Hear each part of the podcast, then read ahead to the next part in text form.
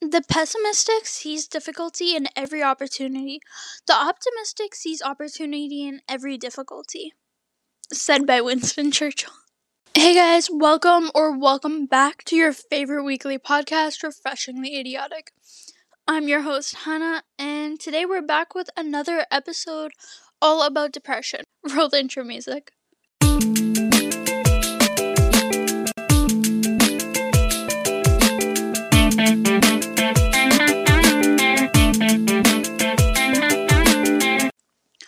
Full transparency, it's Monday now, and since Saturday, I've been pretty out of it. So, to get myself to record, I'm so hungry right now. I have a piece of banana bread that I made, and I've taken a small bite every time I can throw in something that I just recorded into the actual episode. Anyways, today's question of the day is what's your most used phone app? Mine is probably Snapchat. I do a lot of advocacy on there nowadays. Also, the streaks help me stay so stable. I don't know what it is, but if I lose a streak, I feel so bad for the whole entire day, and they're not even that important. Also, conversations just feel totally different on there. It's just like sometimes they won't stay forever, and maybe that's a good thing, even though I usually like to save my chats. Anyways, let me know what your most used phone app is when you leave me a voice message at the end of this episode. And let's move on to depression. So, as per usual, today I'll start with a little bit of my story with the illness, and then we'll move on to the definition, and types, symptoms, and causes, and then wrap it up from there. Starting off with my story, I'll share one of my very few experiences with depression for myself. I was in grade five. I'm actually not sure if I actually had depression then. I know I don't have it now, thankfully. But I was beyond depressed because of how much I was getting bullied. I was also slightly in and out of therapy at the time, so that probably also contributed because a lot of my therapists at the time did not understand me and they just wanted to show me how I was wrong in the decisions that I was making. So for bullying, I used to sit and read a lot, and obviously reading was considered a nerdy thing to do. So I would sit on these rocks and there would be these boys playing soccer like way across, and instead of actually playing soccer, so it would be like 10 points if you hit her legs, 20 points if you hit her face, 30 points if you hit her book out of her hand before she moves it, and then so on and so forth.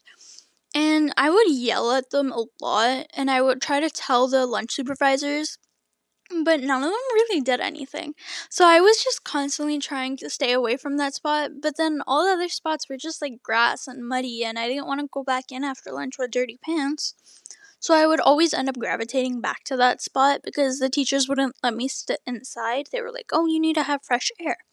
Funny story, at that point, my mom actually came in and she had a parent teacher meeting, and turns out we got they tried to ban me from books, which did not work at all because the Forest of Reading event started, and then I was crazy after reading all of those 30 books. Anyways, that's a story for a different time. That would probably be the moment where my workaholism, or the, as Anisu said in the last episode, grind season 24 7 started. Because I started to join clubs all the way from the book club to Earth Helpers to choir anything I could do to not have to sit on that spot. And I would just be bouncing around like crazy. And I think that's, if I had depression at that point, that's probably what saved me. But backtracking to that, I was so depressed I would not smile. So a lot of my lunch groups, while we were eating before we went outside, a lot of tables would be like, "Oh, last person to laugh wins," And in my group, they had the opposite. They they would all sit there and try to make me smile because I would not even smile. And so it would basically be like they'd all take turns going around and telling me all these jokes to try to It's not that they were my friends. They just want didn't want to be known as the kids that sat at the table with the robot girl who couldn't smile at that point, I also had a really bad teacher who just didn't like me at all. She used to just tell me that I had the wrong answer. And then she would turn to the next smartest kid in the class and then ask him what the answer was, and he would say the same thing as me. And she would say he was right. And that used to be like driving me crazy all the time. So that's kind of the situation I was in. And then I came home crying one day because I was like, I can't do this anymore. I just want to switch classrooms. I really like the school. I just wanted to switch classrooms. I did not want to be in that grade 5 class anymore. And my mom's like, be careful or you're going to get depressed. Oh my god. I'm so happy that she's not like that anymore. It was only for that little time when she realized how badly it affected me that she stopped saying that right away. But I was like, I don't even know what depression means. So I went to went online and I googled it and I found out it meant being sad all the time and I'm like, "Wait, that's actually right. Like that's how I feel right now." And I'm like, "But I don't think I have depression because with dep- depression you're eating medication and like all of this stuff because that's all the extra stuff I was reading." I'm like, "I don't need medication. I'm not I'm I'll be fine. Like I don't need it." And after that, my mom got definitely got better. She's so much better at it now. We have open conversations about mental health when it's needed. And we talked about all the bullying going on. We kind of figured out a plan. So now I don't I I don't care as much when I'm bullied because I know that I can always turn around and I have somebody to talk to about it. Thankfully, I'm out of that state now. I'm feeling so much better than I used to before.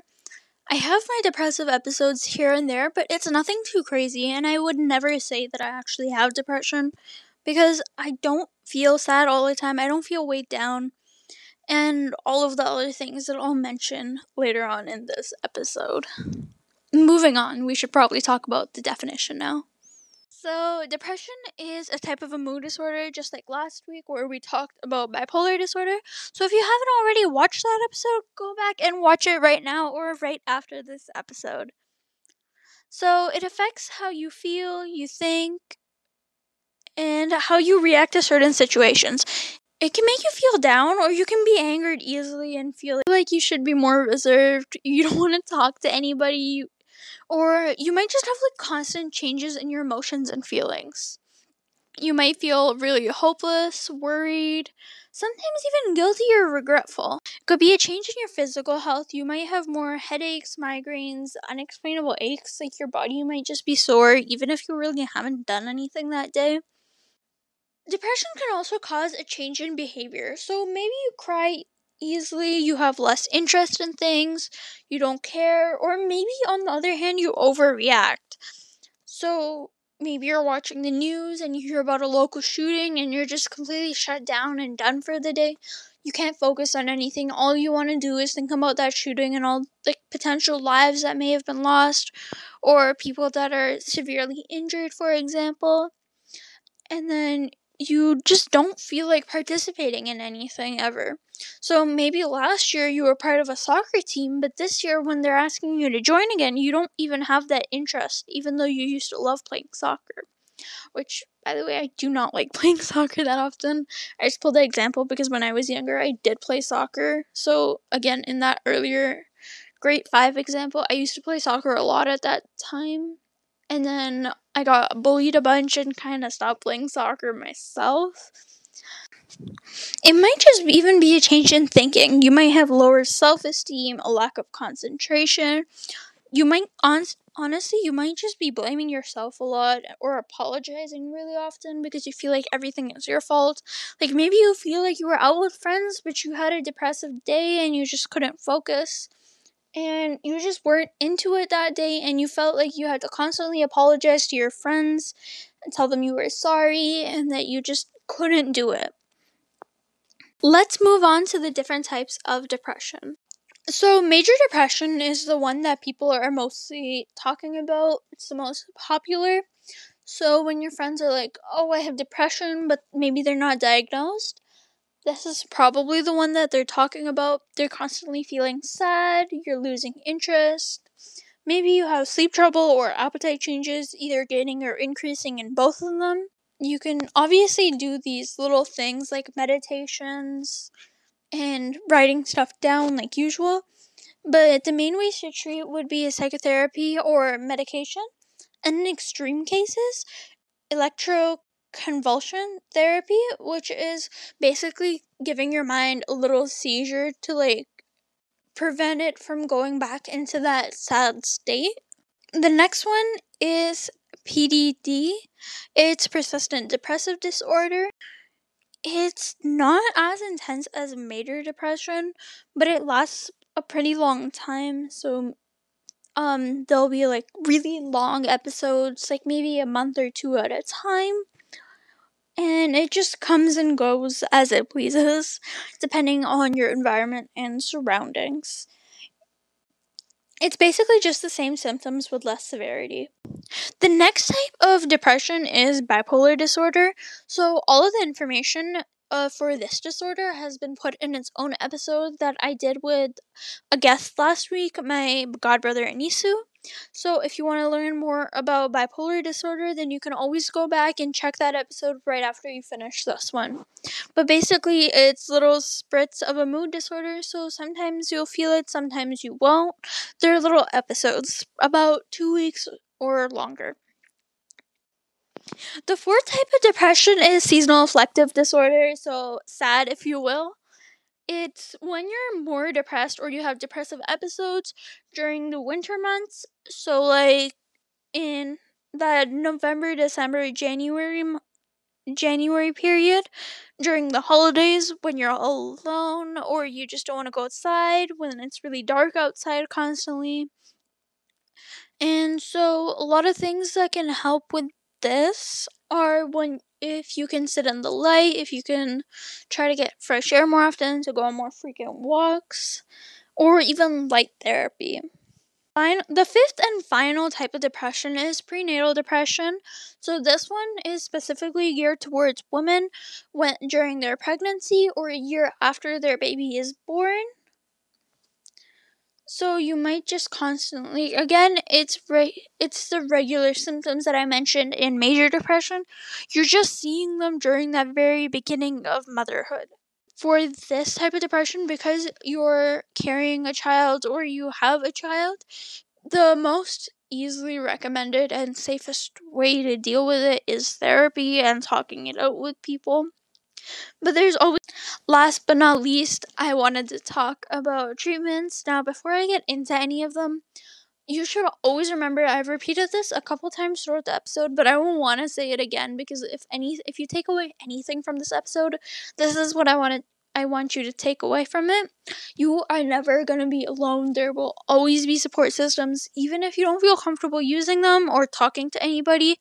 Just know that they are always there. There will always be somebody who's understanding what you're going through, even if you don't think so. So, the first main type would be therapy. You're talking to psychologists, psychiatrists, counselors, social workers, peer support workers, guidance counselors, or basically any other trusted adult. Another thing we're looking at is cognitive behavioral therapy or CBT. I've mentioned this, I believe, in the anxiety episode as well. They're similar. It is the main type of therapy for mental illnesses. So, this was one that all around, if you think you do have a mental illness, maybe try looking at this type of therapy. Last resort, always last resort, you want to look towards medications, see what possibilities are. Obviously, there's different types. Some of them will have side effects, like maybe you'll have suicidal thoughts, and in my opinion, that kind of contradicts the whole reason for taking medication because when you have depression, one of the things you might have are suicidal thoughts. So, why are we taking away the symptoms if you're still gonna have those thoughts? And then obviously, like always, if you don't want to take medication, if you don't want to talk to anybody, force yourself to get up at least 30 minutes a day or even even 10 if you don't have a lot of time. Go around on a walk in your neighborhood, say hello to the neighbor, even if you have to stay 6 feet apart uh, in a pandemic like we are now. Just make sure that you're being your upbeat positive self Maybe you want to try surrounding yourself with more happy colors like yellow if you're looking to redo your room. Maybe paint a wall that color, it would be pretty cool. And then don't forget to eat right. Try a little bit more exercising. Now that we're in a pandemic, this is your chance to get up and start working out. Just from home, just those quick YouTube videos, there are so many that you can do. I can link a couple easy ones in the description below, along with all of the research I did. That's about a wrap for today's episode. We talked a little bit about my story with depression, the definition, some types, causes, treatments, anything you can do to help. And as usual, don't forget to leave me a voice message telling me the highlight and lowlight of your week, plus your most used app. Subscribe, share, review, and rate. Five stars only, pretty please with a cherry on top. Bye, guys!